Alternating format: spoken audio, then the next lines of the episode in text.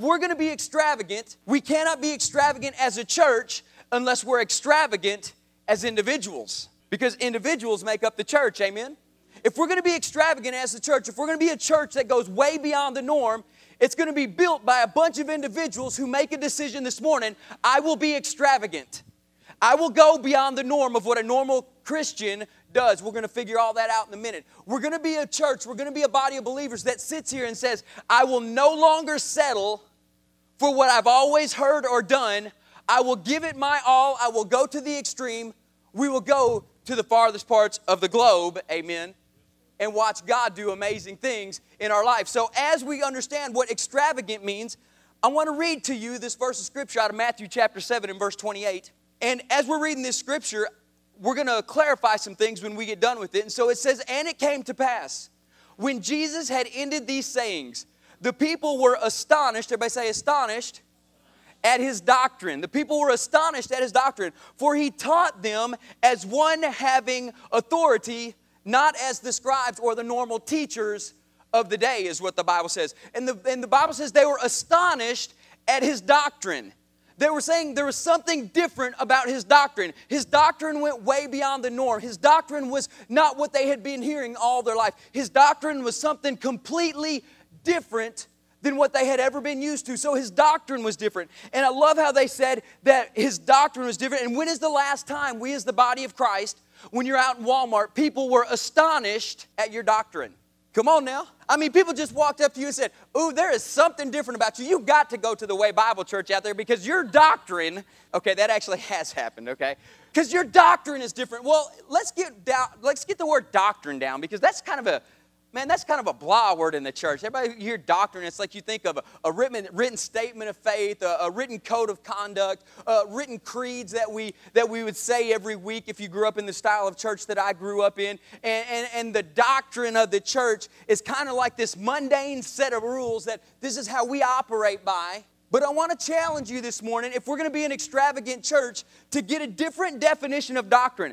Doctrine is not the vast knowledge we possess about the Bible but it is the extravagant way we live the Bible. Okay? I'm gonna repeat that. Doctrine is not our vast knowledge about the Bible, and I'll get into that in a second.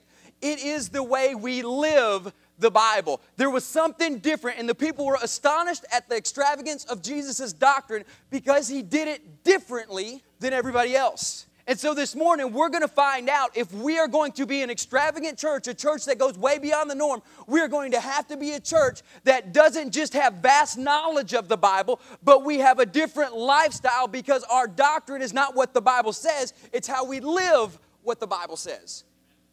Okay, I got to get more than three amens on that, or we're never going to become an extravagant church. Amen? So this morning, y'all are thinking he's going to challenge me to live differently. Yep. I ain't even going to pull any punches. Yep, I am. I'm going to challenge you to start living differently. I'm going to start challenging you as we've done all this series to read the Sermon on the Mount again and again and again and again and again. And I have a great friend who this, this past week I was reading the Sermon on the Mount and I just texted him out of the blue and said, Have you ever read it like this in a different way? And God began to show me all these different things about the Sermon on the Mount that I can't even get into. It's not even in this message. But I noticed how Jesus was living differently.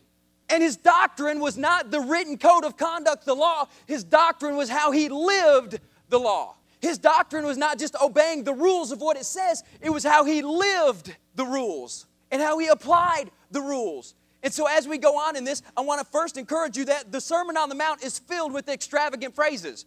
Phrases that go way beyond the norm. Phrases like this don't go one mile, go two. That, that, that's pushing it for some of you. And we, we had an example of that last week. Don't go one mile, go two is an extravagant phrase. Another one that we talked about last week is be perfect. That's an extravagant phrase. It goes way beyond the norm. Another one is love your enemy. Are you kidding me? Love my enemy? Are you kidding me? That's way beyond the norm. Bless those, y'all, y'all get this because y'all are going to be thinking about work tomorrow. Bless those who curse you. That's extravagant. That's way beyond the norm. Bless those who curse you. I'm talking about living differently. Pray for those who despitefully use you. How many of y'all have been used in your life? And it says, Bless those who despitefully use you. Are you kidding me, God? Bless those who despitefully use me? I'm talking about extravagant living, I'm talking about living differently. Living beyond the norm of what we've ever been taught, of what we've ever done as a Christian. To understand what living beyond the norm means, we got to get a hold of that one word doctrine. That doctrine, if we're going to understand it, we got to go back one paragraph up to Matthew chapter 7, verse 24. So I hope you still have your Bibles open. It goes on to say this in Matthew 7 24. Everyone then who hears these words of mine and does them will be like a wise man who built his house on the rock. And the rain fell. Everybody say, rain fell. And the floods came. Everybody say, floods came. And the winds blew. Everybody say, winds blew. And they beat up on that house. Everybody say, beat down. And they beat up on that house and the rains fell and the winds blew and they beat upon the house and it did not fall because it was founded on the rock. And everyone who hears these words of mine and does not put them into practice will be like the foolish man who built his house upon the sand and the rains fell and the floods came, say floods came. And the winds blew, say winds blew. And the beat down came, say beat down. And, it, and the house fell and great was his fall. So if we're going to understand this word doctrine, if we're going to understand this word, the, what doctrine means, the code of conduct that we live by, if we're going to understand what this actually means, Jesus explains it in the first part of verse 24. He says, He who hears these words of mine and does them. Everybody say, does them. He said, He who hears these words of mine and does them, that dictates what Jesus' definition of doctrine is. How do I know that? Because three verses later, it said they were astonished at his doctrine. Because Jesus' doctrine was not just observing the law, not just looking at the rules of the law of the day, but it was actually living the fullness of what the law was about. That's why Jesus said at the very first of the Sermon on the Mount, He said, I did not come to abolish the law, but to fulfill it. He came to fulfill it. So he was not saying the law was wrong. He's saying, I'm going to up the standard of what you've always heard, and I'm going to show you what extravagant doctrine looks like in the church. Now, if we're going to get this right, listen to this doctrine is not how much you know, but it is doing what you know. Doctrine is not how much you know. A lot of people say, if I'm going to live a better life, I got to read the Bible more. No, you just got to start putting into practice what you know. Some of y'all say, well, I know I need to read. I know you need to read. But if you're not even putting into practice what you've already read, what's the point of reading more? To give you more stuff that you're not going to do? Can I get an amen on that? That's good. I'm preaching better than y'all are responding this morning. Amen? I mean, come on now. What is the point of le- learning more, reading more, knowing more, and understanding more if you're not going to do it? It's craziness. And the body of Christ is, is literally inundated with knowledge, knowledge upon knowledge. We have, I believe, some of the greatest Bible teachers the world has ever known living today with vast amounts of knowledge, but all the knowledge that they can give you doesn't amount to anything unless you do it. For example, thou shalt not lie. Well, we know that, right? That's doctrine. Now, of course, that's doctrine. We know those, you're not supposed to lie. Well, then quit lying. I was lied to this morning in church. I was. I get lied to more on Sunday mornings than any other time of the week. Most of the people coming to church in a bad mood. They do. I walk in, and most people walking in are in a bad mood. They're five steps ahead of their spouse because they've been fighting, trying to get the kids ready, and they're all at odds with each other. How y'all doing this morning? Oh, we're doing great. Liar.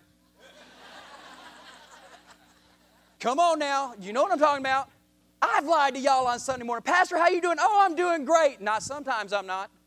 Don't lie. If I'm not going to practice what I know, why do I need to know a lot more if I'm not even going to do what I already know to do? Do you understand what I'm talking about? We've got to get to the point where knowledge is or, or, doctrine is not how much we know, but it's putting into practice what we already know. Then, when we start putting into practice what we already know and it becomes a lifestyle, then gaining more knowledge will be great because you're building it on the foundation of Jesus Christ. How many of y'all have ever bought a, a piece of workout equipment or a workout DVD set? If you have, just raise your hand. Oh, now come on now. Come on now. You know the doctrine of that treadmill you know if that treadmill is going to make a difference in your life, you got to use it and not as a clothes rack. Come on now, thank you, Jesus.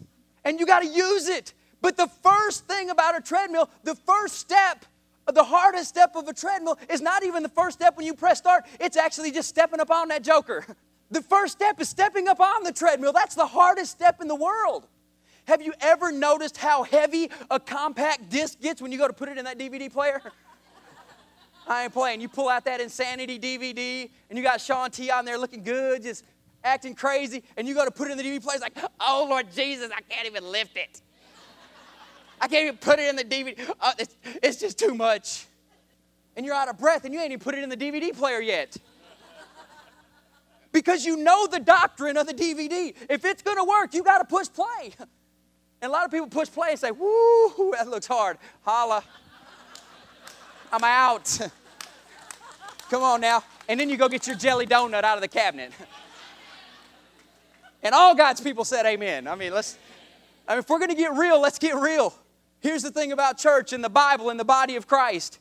The Bible is not this crazy book that you cannot comprehend and you cannot understand. The Bible is actually very simple. The Bible, if you study it, is written on an eighth, seventh, or eighth grade level. So unless you're in seventh or eighth grade, you don't have no excuse to say, I don't understand the Bible. It's not written hard. It's not written to be difficult to understand. The Bible is actually written to people who are uneducated, so it's easy for them to understand. But the problem is, it's just like the treadmill. It's just like the DVD player. If this is going to work, I don't just have to read it, I have to apply it. If this is going to work, I can't just look at the treadmill and watch the pounds drop off. It don't work like that. I'm going to have to get on it and start walking at its pace. And if the DVDs are actually going to help me, I can't just put it in there and watch them do the workout. As ugly as I may be doing it, and as out of breath as I may be in the first 10 seconds doing it, I'm going to have to start applying it. So it's not how much you know, it's about what you do. The people were astonished at Jesus' doctrine, not because of how much he knew, but the way he did what he knew. And so when you begin to do what you know, your doctrine begins to come real life. Your doctrine begins to come astonishing to people. The problem that most people have in the perception of the church is they look at the church and they see our doctrine, but they see a different lifestyle, so they know our doctrine means nothing. But when they begin to see our doctrine and they see our lifestyle and they see our lifestyle matches up better than our, even looks better than our doctrine, then they're to say, That's a church I want to be a part of. I want to be that extravagant church. That our lifestyles far surpass any written code of conduct that our church could come up with. That our lifestyles resemble Jesus and what goes on in the Bible. Listen to this verse of scripture.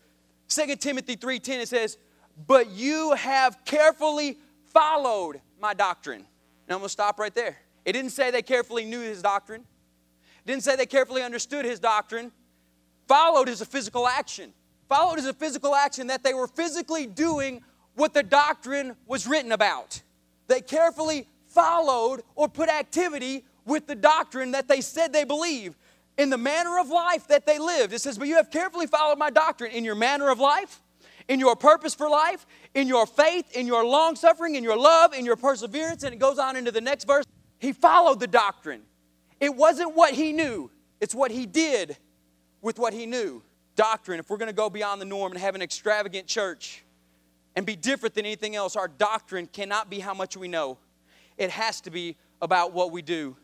Life change will not happen by what you know, life change will happen by what you do. Everybody knows the doctrine of forgiveness, right? Forgive and you'll be forgiven right? We all know that. Then how come we don't forgive? It's doctrine. I want you to start practicing what you already know. I'm not concerned with you getting a Bible degree. I'm not concerned with you going to seminary and getting a, a, uh, uh, a master's or in divinity or something like that. I'm concerned with are you living what you already know about the simple principles of the doctrine of the Bible. The first thing is doctrine is not how much you know, but doing what you know. The second part, to be extravagant, to go beyond the norm, doctrine is not what you say you believe, but practicing what you believe. Doctrine is not saying what you believe. A lot of people can say what they believe, but if you don't practice what you say you believe, then you really don't believe what you say you believe. Okay? Did y'all get that? You can listen to the DVD and watch it again, listen to it again. Doctrine is not saying what you believe, it's practicing what you say you believe. Because if you don't practice it, then you really don't believe it. Now listen to what James 1:22 says. It says, "Be doers of the word and not hearers only, deceiving yourself." See, a lot of people that come to church every single Sunday morning have deceived themselves. Now, hear me on this. Some of y'all are looking at me like, I don't like this message, but this message will change your life. A lot of people, especially in the American Western culture church, have deceived themselves by coming to church every Sunday and saying they know what they believe, but if you don't go practice it, if you don't go live it, if you don't make it a lifestyle, then you must question do I really believe what I say I believe? Because if there is no life change, there really is no belief behind it. There must be belief. Let me, let me go on and read a little bit more. Matthew 23, Jesus said this The teachers of the law and the Pharisees sit in Moses' seat. So you must be careful to do everything they tell you to do. But now listen to what he says. But do not do what they do because they practice, they do not practice what they preach.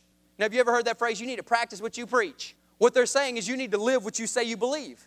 You need to be out there living this doctrine, this extravagant doctrine, and not just sitting there saying, I believe it. Listen, there are many Bible topics that, have, that, that you can have vast knowledge of. And because of the vast knowledge, you say you believe, but if there's never a change in your action, then you really don't believe it, you just acknowledge it. A lot of people sit here every single Sunday and say, I believe in Jesus. If there is no life change, now only you can judge your life change. If there is no life change, you got to question do I really believe in Jesus?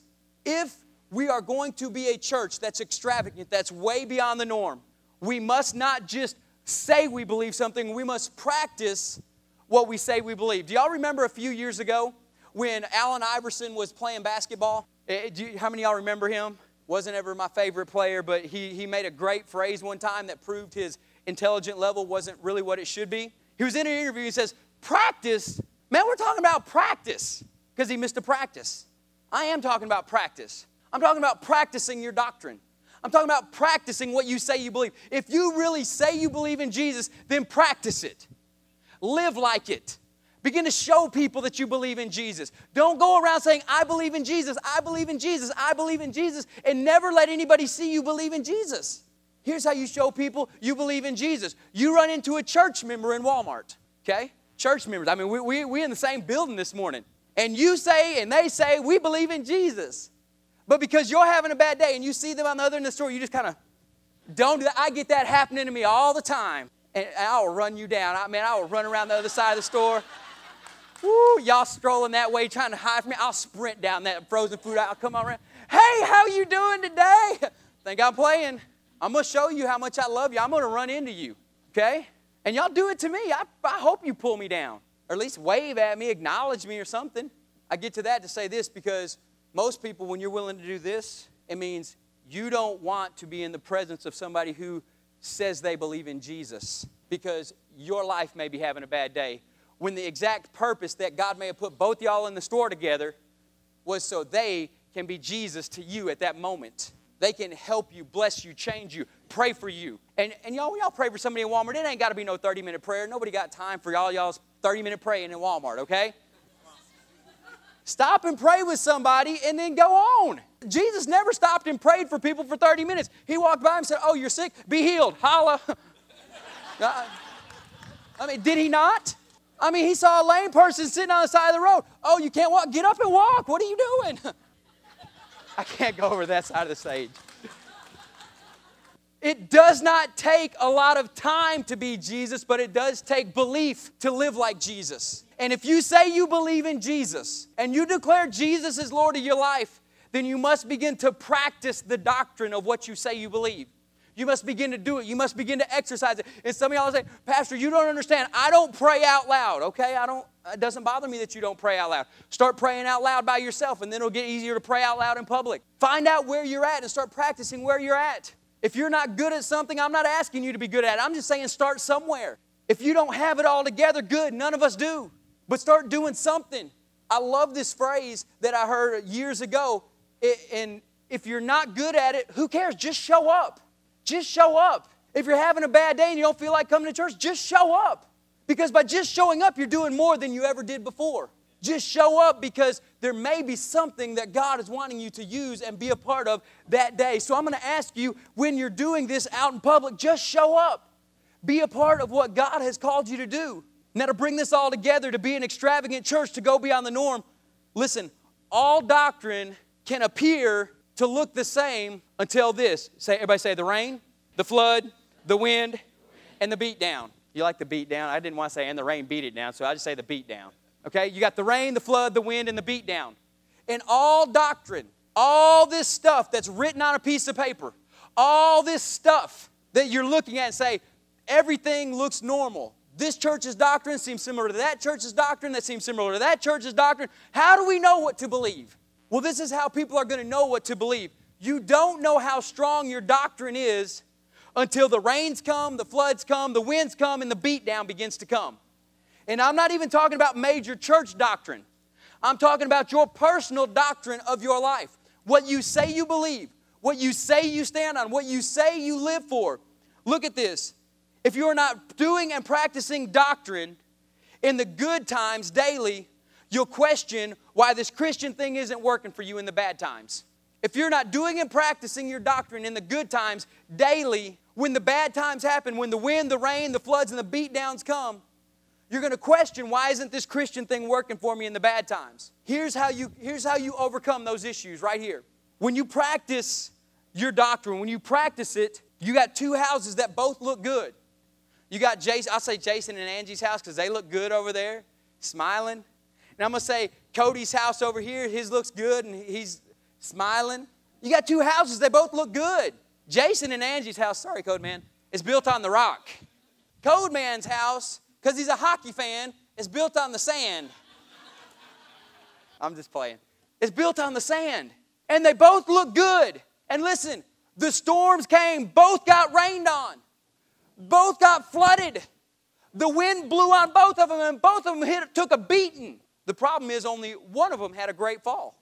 The house that was built on the sand had a great fall. The house that was built on the rock stood firm. What does this mean for you? When you begin to daily practice your doctrine, it puts the foundation of your life. You're building your daily actions on the rock. The rock is in place because you say you're saved and born again. The problem is you're building your doctrine somewhere else. You're building it on good works. You're building it on things that you think you need to do. You're building it on what you heard. When you begin to practice the simple things that you already know, when you begin to do the simple things that you already know, you're establishing your house on the rock. So when the wind comes, when the rain comes, when the beat down comes, and you guys, when the wind comes, when the rain comes, when the beat down comes, Hillary and Beck are still going to be standing because they're practicing their doctrine daily and putting it on the rock. And when you begin to practice it daily, you're going to have a time when the storm's going to come. And I've had people tell me, oh, Pastor, the storms in the Bible, they're never talking about proverbial storms. It's all literal. Listen, whatever your issue, your mess is, it's real to you. And it's not a proverbial storm of a marriage crisis. The marriage storm of your marriage crisis storm is a real storm to you. And if you're not practicing honoring your husband and your wife on a daily basis, when the storm comes and the beat down comes, you're going to find out what your marriage was built on. Here's what I need you to do you need to begin to do it, build it on the foundation daily. When you start building your house on the foundation of the rock of Jesus Christ daily, you're going to be able to withstand the storms and the trials and things going on. Practicing your doctrine, doing what you know already know, when you do it daily, it makes doctrine reality. Here's the key. Most people have this huge separation between their church life and their real life. Do, do, we understand that? You have my Monday through Friday life, and I have my Sunday morning life. And then I have my Friday night through Saturday night life, which directly affects your Sunday morning life. Everybody said amen. Come on. So you got different lives that you're living, and they've all been separated. And the only time you practice your doctrine is on Sunday morning. The only time you live your doctrine or do your doctrine is on Sunday morning. This is the reason your doctrine is not reality in the real world because you only practice it on Sunday mornings. When you do your doctrine daily, it becomes reality daily. When you read the Bible daily because it's part of your doctrine, you're not doing it to gain more knowledge, you're doing it to understand what you already know, then it becomes part of your life. See, the thing about Jesus coming to when he came this time and did the Sermon on the Mount, he wasn't coming to establish a new religion. He wasn't. He was coming to establish a new kingdom. He was coming to establish a new kingdom, not just a new religion. And with a new kingdom, and when a new kingdom came, it affected the government, it affected the politics, it affected the business, it affected the social life, and it affected the religious part of their life. The problem with a lot of us in church and not being extravagant or going beyond the norm is we've separated our church life from the rest of our life. And so we really didn't want a new kingdom, we just wanted a new religion. I don't want a new religion. I want the kingdom. And therefore, my doctrine will not just affect what I do on Sunday, but it will have a profound effect on my Monday. It'll have a dynamic effect on my Tuesday. It'll have a powerful effect on my Wednesday. It'll transform my Thursday. It'll make my Friday, that's great because I get a Saturday off. It'll make a phenomenal Friday because I do my doctrine daily. What is your doctrine? It's doing what you already know to do. Think about what you already know as a Christian. What should you be doing as a believer? Write it down this week. Just begin to practice it daily. See what happens. So then when you begin to do this daily, it puts you on the foundation. Doing it daily makes it a reality. Practicing makes belief a real life thing. When you practice it, it makes your belief a real life thing. Now, go back to what we talked about belief. If you say you believe something, it'll have a profound effect on your actions. Practicing it will change the way you act. Practicing it will change your belief system, which will change your actions. And if your belief system isn't changing your actions, then your belief system is just an acknowledgement system. I want you to develop a belief system. This morning, you've been challenged to do your doctrine, practice your doctrine, build your house, your daily walk upon the foundation of Jesus Christ, because by doing so, it'll make our church different. It'll become an extravagant church. We will go beyond the norm. It won't be a problem to go two miles because we've already been going two miles when the world requires us to go two miles. It won't be a problem to bless those who curse us because we've already been doing it daily. It won't be a problem to forgive even when we feel like the people don't, be, don't need to be forgiven because we forgive daily. It won't be a problem to do these things when the world comes against us because we do it daily in every area of our life. The goal of this morning's message is not to have an extravagant church, it's to have extravagant people. The goal of this message is not to have an extravagant church, it's to have a church that operates in extravagance. It's to have a church that goes way beyond the norm. The goal of this morning's message is for you to be extravagant, for you to go way beyond what you ever thought you could do. With every bit of power that you can muster up on the inside of you, with every bit of faith that you think you have, begin to do it. And you watch yourself go from normal to anything but normal.